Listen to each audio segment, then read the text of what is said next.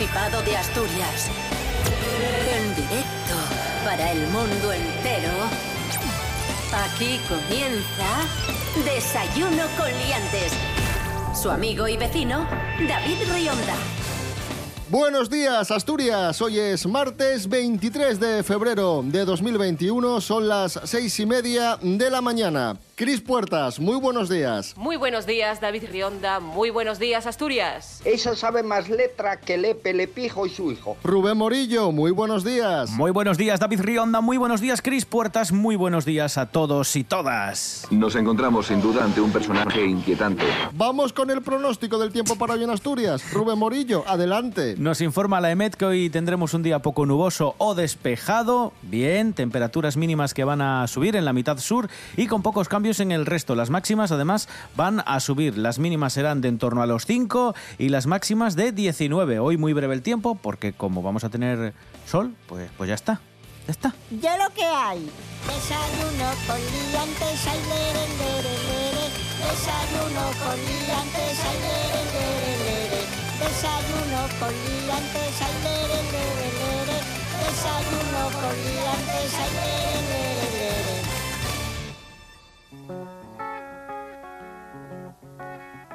Hoy se cumplen 40 años del intento de golpe de Estado en el Congreso, 40 años del 23F, 40 años desde que el coronel Tejero irrumpiese en, en el Congreso de los Diputados y dijese eso de ¡Quiete todo el!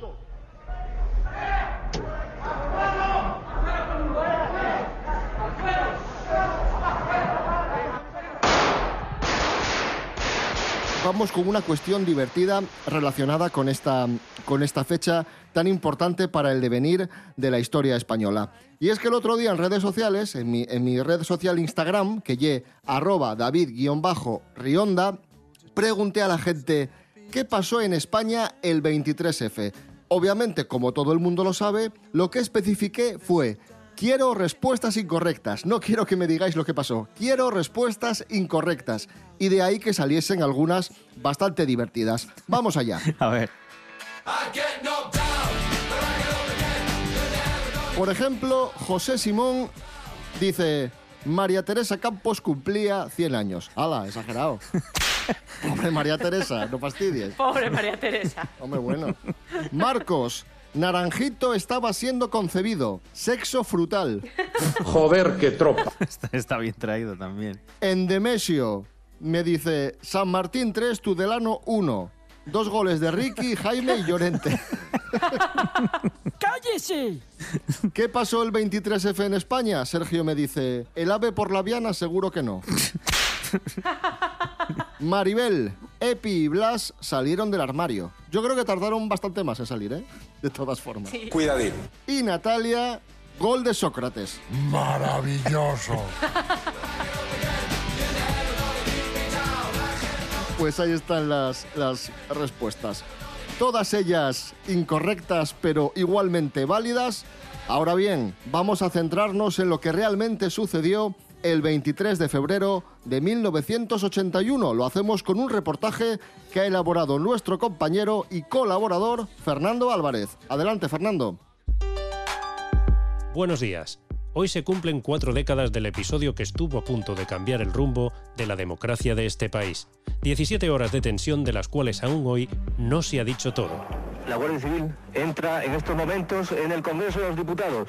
Hay un, teniente coronel que con una pistola sube hacia la tribuna, entran más policías, está apuntando al presidente del Congreso de los Diputados con la pistola y vemos cómo, cómo, cuidado, la policía, la policía. Apenas comenzaba el año 1981 en el que España atravesaba uno de sus peores momentos. Fue entonces cuando una parte de la élite civil, política, empresarial, periodística, financiera y eclesial, con el apoyo de un sector de los mandos militares, habían planeado hacer una moción de censura a Suárez para, de forma constitucional, instaurar un gobierno de concentración liderado por el general Armada. A esto se le llamó la Solución Armada u Operación de Gol.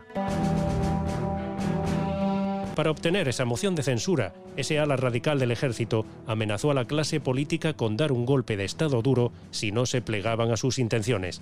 Pero Suárez, que era muy inteligente, se adelantó, dimitió y desbarató los planes de imponer a Armada como nuevo presidente. Hay momentos en la vida de todo hombre en los que se asume un especial sentido de la responsabilidad. Yo creo haberla asumido dignamente durante los casi cinco años en que he sido presidente del gobierno. Por otro lado, Juan Carlos era partidario de investir a Calvo Sotelo, cosa que debió de sentarle bastante mal a Armada. La dimisión de Suárez fue el momento perfecto de debilidad institucional para que un golpe de Estado lograse los fines de esa élite civil y militar, pero fracasaron. El día en que se votaba la investidura de Calvo Sotelo, los golpistas intentaron cambiar el rumbo de la historia.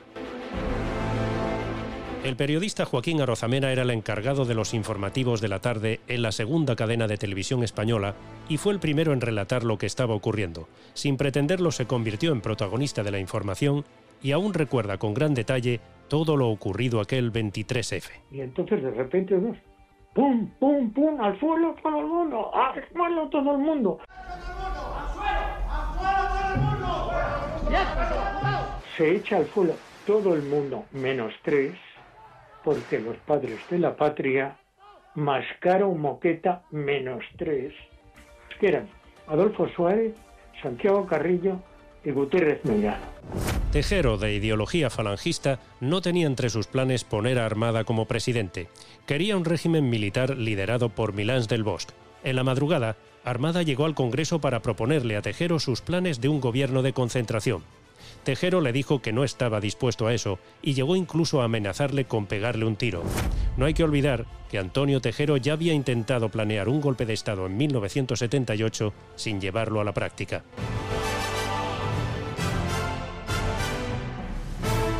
Pelea de gallos por el poder. Tres mandos, cada uno con sus planes diferentes. Tejero, Milans y Armada. Una tragicomedia que no podía terminar bien.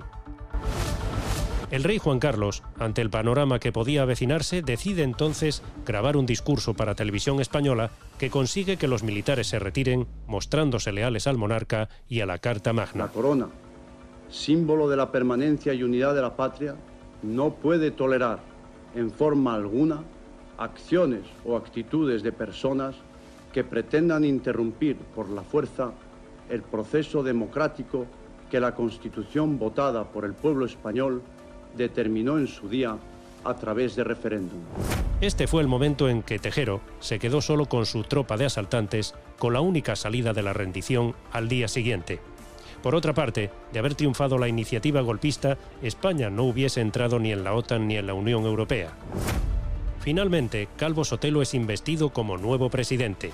Este episodio de la reciente historia de España ha originado ríos de tinta con diferentes interpretaciones, pero lo que está claro es que muchas preguntas siguen sin respuesta. El proceso previo, las conversaciones telefónicas grabadas del transcurso del golpe, los tejemanejes posteriores, así como el cerebro y su finalidad. ¿Qué querían hacer? ¿Quiénes estuvieron realmente implicados? Posiblemente nunca lo sabremos.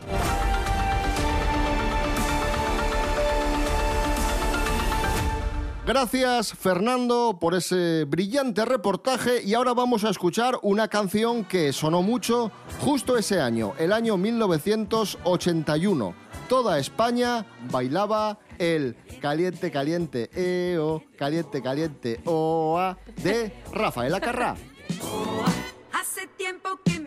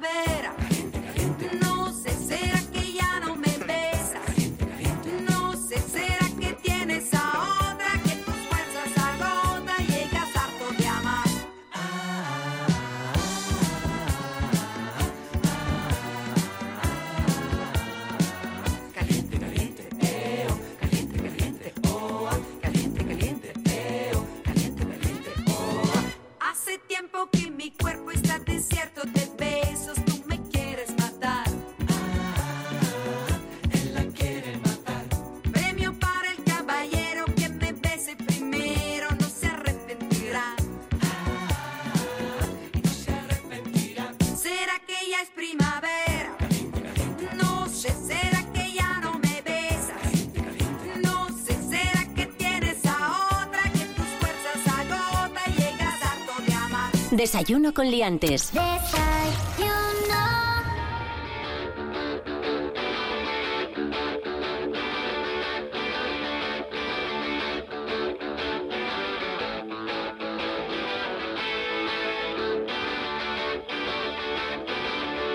Seguimos, esto es Desayuno con Liantes en RPA, la radio del Principado de Asturias. El Teshu de Montobo en Belmonte de Miranda ha cumplido 300 años. ¡Qué guapísimo! 300 años de Teshu en Belmonte de Miranda es uno de los pocos que tenemos que se conoce la fecha de plantación y el nombre de quien la promovió. Fue sembrado el 20 de febrero de 1721 por el párroco Domingo de Alba de la Vega. Curiosidades sobre el Teshu, este árbol tan emblemático que tenemos en el Principado de Asturias. No es un árbol cualquiera, sino que es un árbol muy peculiar porque es el único que crece al revés. Se desarrolla de forma enredada, desordenada, desde las ramas hacia la raíz. De esta forma va regenerando y cubriendo su tronco. A diferencia de otros árboles, el corte del tronco no indica la edad. La única referencia que tenemos para determinar la edad de un teshu es el diámetro que ha alcanzado el tronco. En este sentido, tenemos el teshu de Montobo en el monte de Miranda, que con 300 años de antigüedad tiene un perímetro de 4 metros. Eso es ciertísimo.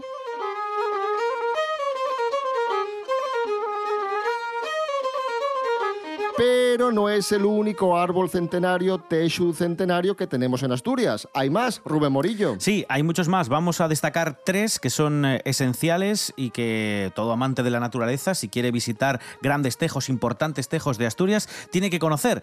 El primero es el tejo de Pastur, un eh, árbol centenario perteneciente a bueno, la localidad de Pastur. Está situado al lado del santuario mariano de Nuestra Señora de Pastur. Y esto es curioso porque dicen los cronistas locales que los tejos tenían un carácter mágico para los primitivos celtas y se utilizaban en los rituales. Por eso muchos tejos están cerca de iglesias y cementerios. Por ejemplo, este de Pastur, como digo, está al lado del santuario mariano de Nuestra Señora de Pastur, pero es que el siguiente del que os voy a hablar, que es el Tejo de Salas, que es muy muy importante, está precisamente en Salas y no en ningún sitio baladí, está justo al lado de la iglesia parroquial de San Martín del Concejo. Además, es muy grande, es de los más altos, 15 metros de altura y 13 de envergadura. Y uno también de los que más eh, solemos ver en fotografías, cuando se habla de los tejos aquí en Asturias, es el tejo de Bermiego, que es un árbol milenario también del la especie Taxus baccata, que es la, la habitual eh, en el tejo asturiano, y que este está en la localidad pues cómo no, de Bermiego, aquí en Asturias. Es curioso porque este también fue declarado monumento natural el 27 de abril de 1995 y está protegido, como no, e incluido en el Plan de Recursos Naturales de Asturias. Y como bien decía David, es muy difícil calcular la edad de los árboles, de los tejos en este caso, porque no vale con el simple corte y leer los anillos, sino que aquí también se mide la envergadura, sobre todo por esa característica de que crece al revés, va engrosando su, corto, eh, su tronco, y dicen que, aunque se desconoce la edad de este, del tejo de Bermiego, dicen que puede alcanzar casi hasta mil años de vida. Puede tener incluso los mil años, porque este sí que es, sí que es grande. Tiene 10 de, de alto y el tronco pues tiene un perímetro de en torno a los 9 metros, que es muchísimo, muchísimo. Y aquí me viene a la cabeza la típica frase de Cris Puertas, ¡ay si los árboles hablasen! lo, lo que han visto esos árboles. Es lo que estaba pensando, justo estaba pensando eso, en plan de madre mía, mil años aquí. Además, eso, esa idea de, de que, los, de que al final eh, de rituales celtas se pasó a otro tipo de rituales, la gente se, se reunía a la sombra de, de los tejos y luego se van construyendo las iglesias y todo esto. Me parece una maravilla al final, sí, sí. Y ya está, y esa es la noticia. El invierno está al revés, llevo guantes en los pies, la bufanda en la cabeza, calcetines en las orejas. Invierno está al revés, tú lo ves y no lo crees. Me he comprado unas chancletas para andar en bicicleta llevo el culo tapadito con un gorro calentito y así voy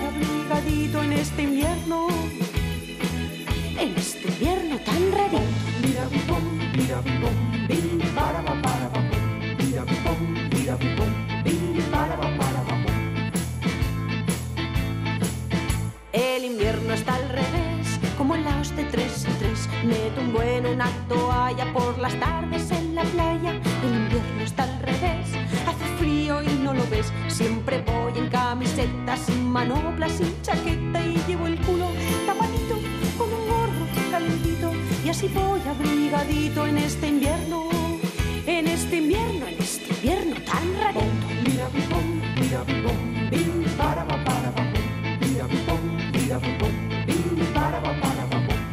7 menos cuarto de la mañana de este martes eh, 23 de febrero de 2021. Ahí sonaban las asturianas Petit Pop. El invierno está al revés. El tiempo échasenos en riba. Los horarios nun perdonen. Y puede acaecer que nun pudiste sentir el top programa favorito de RPA. Pero eso tiene arreglo. Atopa en internet rtpa.es Radio a la carta. Radio a la carta. Y ya estaría, porque en rtpa.es están todos los programas de RPA. Cuando te apeteza y todas las veces que te preste. RPA. Estamos en internet. RPA. La radio del Principado de Asturias. La radio del Principado de Asturias.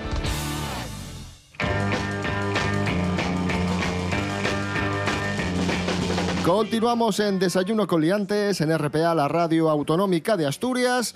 Este fin de semana tuvo lugar el concurso Xixón Fala en Tres, un concurso dedicado al fomento de la lengua asturiana, en el que los participantes ponían a prueba su capacidad de síntesis y su oratoria, evidentemente en lengua asturiana. Además de practicar el asturiano en público, los ganadores se han llevado 600 euros de premio. Vamos a escuchar eh, a los participantes eh, que nos cuentan de qué han hablado, qué les ha parecido el certamen y después os anunciamos la buena nueva porque este concurso Xixón Fala en tres tiene bastante que ver con este programa. conté la historia de Fray Pedro Alonso, que era un fraile mercedario en Sabugo, que fue condenado por la Inquisición por malos bezos religiosos, por eh, animar a los sos fieles a que dieran azotes en los cuartos traseros. Una enseñanza basada en evidencias de las actuaciones educativas de éxito que tienen que ver con el paso de la opinión a la evidencia en la toma de decisiones en los centros educativos. Falé de Lorca y el su acercamiento a la cultura asturiana y a la nuestra lengua y bueno, estoy muy contenta, la verdad es que no me lo esperaba. La verdad que é moi prestoso e aparte estás eh, colaborando con unha iniciativa que non podemos deixar que, que se pierda, darnos la oportunidad de falar en asturiano e en público. Prestóme, además siempre está bien eso, con estos tiempos, pues hacer cosas nuevas y tal, distraer la, la cabeza, salir. Estoy un poco nerviosa, pero bueno, espero que salga todo bien. Mi hermano participó el año pasado y me pareció una actividad interesante. Pues seguramente habréis eh, reconocido las voces de dos de las participantes que son colaboradoras de Desayuno Coliantes, Arancha Margolles y Alma Hidalgo, que además ganaron. La juventud está preparadísima. Efectivamente, amigos. Arancha. Margolles y, y Alma Hidalgo han sido dos de las vencedoras del concurso Xixón Fala en Tres, así que enhorabuena para ellas.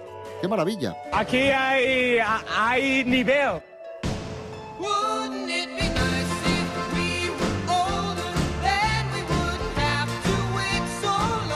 Otra que fala al asturiano per bien ye Hanna Suárez Morán, que güey a veranos una investigación muy interesante de algo que préstanos mucho a todos y toes, la siesta. Buenos días, Hanna. Bones, David. El mundo pues más en muchas cosas. Una de ellas puede ser la de dormir el pegazo, sí o no. Yo soy de la esquencia más lueche. La mi tampoco. Y el mío fiu, desde los tres años, ya nos dijo que no. ¿Cuestión de genética? Pues parece que sí. Según una investigación del Massachusetts General Hospital, la frecuencia con la que las personas duermen el pigazo tan parte regular por los sienes. Además, también se fallaron evidencias preliminares que relacionen el acto de dormir pigazo con la salud o enfermedad cardiovascular en función de la genética del individuo. El análisis fondo de todos los datos dejó al equipo de investigadores identificar si tres subtipos de personas que por la genética tienen más predisposición a dormir el pigacín. Uno, propensión al sueño. Hay personas que están predispuestas genéticamente a dormir el pigazo porque precisen más tiempo de descanso que otros. Dos, les del sueño ligero, que no consiguen un verdadero descanso mientras la noche previa y precisen el pigazo para completar dicho descanso. Y tres, grandes madrugadores, personas con enclin a despertarse bien temprano y que valense del pigazo para recuperar las en sin dormir. Tamén é cierto que muchos estudios apunten a que dormir un pigacín cortio de no máximo de 20 minutos lle beneficioso para el corazón e si casi pigacinos largos de máis de 90 minutos mm, non ayuden a la salud e pueden facer que se presenten factores de obesidade ou Alzheimer. Y é difícil ponerse de acuerdo neste tema. A la mío, por caso, los pegazos siénteme fatal y soy una persona que duermo poco. Así na, que pigacinos, la verdad, que nun hecho.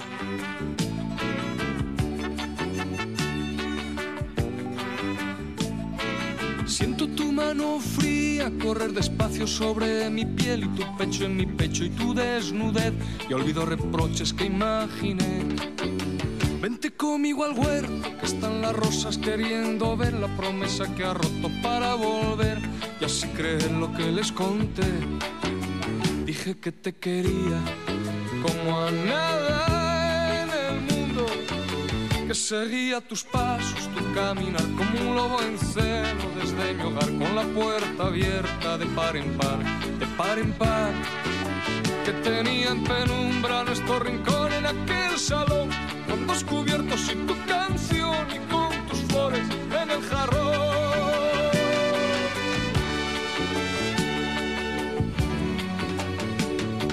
Siento tu mano que palma a palmo besa mi piel y tus brazos me enredan hoy como ayer. En este nuevo día vuelvo a creer. Vente conmigo al puerto, que hay una barca en el malecón con tu nombre pintado, secando al sol con tu mano grabada junto al timón. Sabes que te quería como a nada en el mundo, que seguía tus pasos, tu caminar como un lobo en celo desde mi la puerta abierta de par en par, de par en par que tenía en penumbra nuestro rincón en aquel salón, con dos cubiertos y tu canción y con tus flores en el jarrón. Quiero abrazarte tanto, Víctor Manuel. Víctor Manuel es noticia porque toda su discografía reeditada en formato digital y además también es noticia porque Víctor Manuel comenzará nueva gira el próximo mes de junio. ¡Qué guapísimo! Uno de nuestros artistas predilectos, Víctor Manuel. ¡Qué guapísimo! Desayuno con liantes. Desayuno. Esto es Desayuno con Liantes en RPA, la radio del Principado de Asturias. Tenemos una buena noticia, un indicador positivo que, que no hace que lancemos las campanas al vuelo, pero sí que seamos optimistas de cara al futuro. Y es que en este momento ya hay más asturianos con al menos una dosis de la vacuna que contagiados desde el inicio de la pandemia. No esperemos que la situación cambie de la noche a la mañana, pero sí que a partir de ahora la, mejora va a ser, yo creo, eh, progresiva, poco a poco. ¿No, Chris? Sí, sí, sí, yo, vamos, yo tengo, llamadme optimista, pero yo tengo la sensación de que los cambios, me- preocupándome un poco el tema de la Semana Santa, que es lo único así que me preocupa, que si yo creo que si nos comportamos todos y, e intentamos no echar campanas al vuelo, eh, me da la sensación de que todos los avances ahora ya son un poco más definitivos, entre comillas. Ya no es como antes, que es como que mejorábamos, pero sabíamos que luego iba a ir a peor, etcétera, sino que me da la sensación de que poquito a poquito cada, cada avance va a ser va a ser definitivo y quizá pasemos un- una primavera y un verano algo más, algo más sueltos y algo más, más tranquilos y, con menos muertos.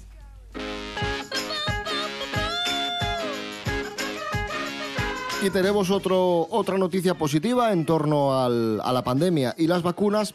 Es positiva, pero también es inesperada para la gran mayoría. Resulta que ya sabemos que la vacuna de Pfizer se divide o estaba planificada su, inoculación en dos dosis y ahora resulta que surge un estudio que dice que con una ya valdría. Rubén Morillo, ¿cómo es esto? Sí, este estudio que han publicado en la revista científica New England Journal of Medicine dice precisamente eso, que usando solo la primera dosis de la vacuna de, de Pfizer ya tiene una eficacia de un 92,6%. Es decir, que inmuniza más o menos eh, pues al 92% de, bueno, de las personas. Y que si ponemos la segunda dosis ya asciende esta, esta eficacia hasta un 94%. Es decir, ganamos un poquitín más, pero tampoco es una ganancia mm, e- extraordinaria. Entonces hay muchos países, por ejemplo Estados Unidos, que está planteándose si usar solo la primera dosis para llegar a un mayor número de personas y así ahorrarse muchas muertes. Porque evidentemente no estás inmunizado al 100%, pero caray, eh, es un porcentaje muy pequeño y te puedes, te puedes ahorrar muchísimos eh, miles de contagiados y muchísimos miles de, de ingresados en los hospitales que pueden pasarlo realmente mal. Hombre, tiene todo el sentido del mundo. Con una dosis eh, obtienes una, una inmunidad de un 92,6% Ujú. y con la segunda dosis adquieres casi un Un 95. 95, sí. A- a- aunque fuese menos. es una diferencia A- abismal, Aunque, sí. la- aunque con una dosis solo fuera un, un 80, a mí ya me parece un acierto. Intentar llegar a más personas con la primera dosis para tener a todo el mundo más o menos controlado. Es verdad que alguien puede estar en ese 20% que, que llegará a contagiarse y que lo puede pasar mal.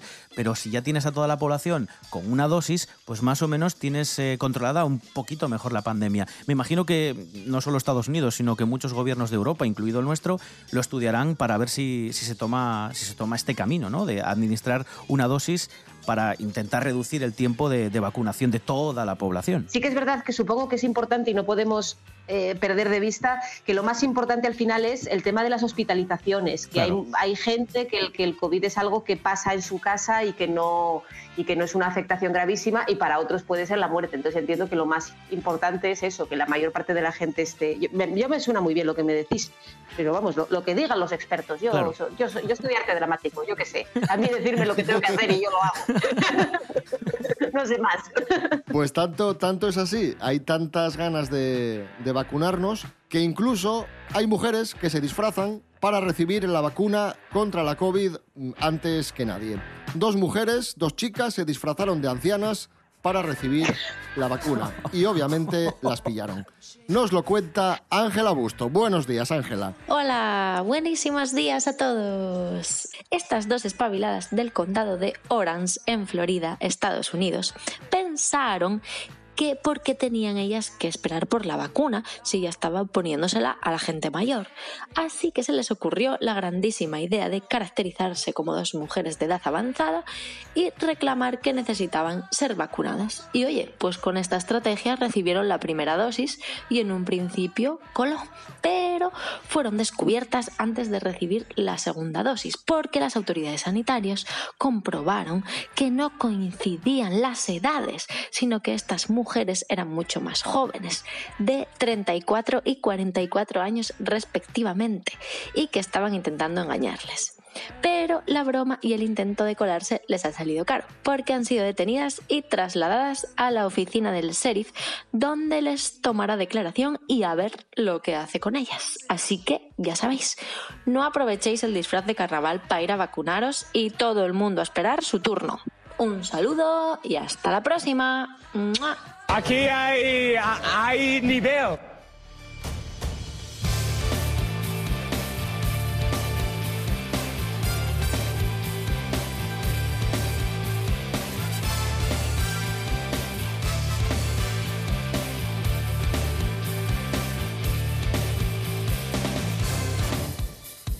Nos vamos ya, queridos amigos, queridas amigas. Mañana miércoles, más y mejor. Volvemos a las seis y media de la mañana. Estamos en redes sociales, en Instagram y en Facebook.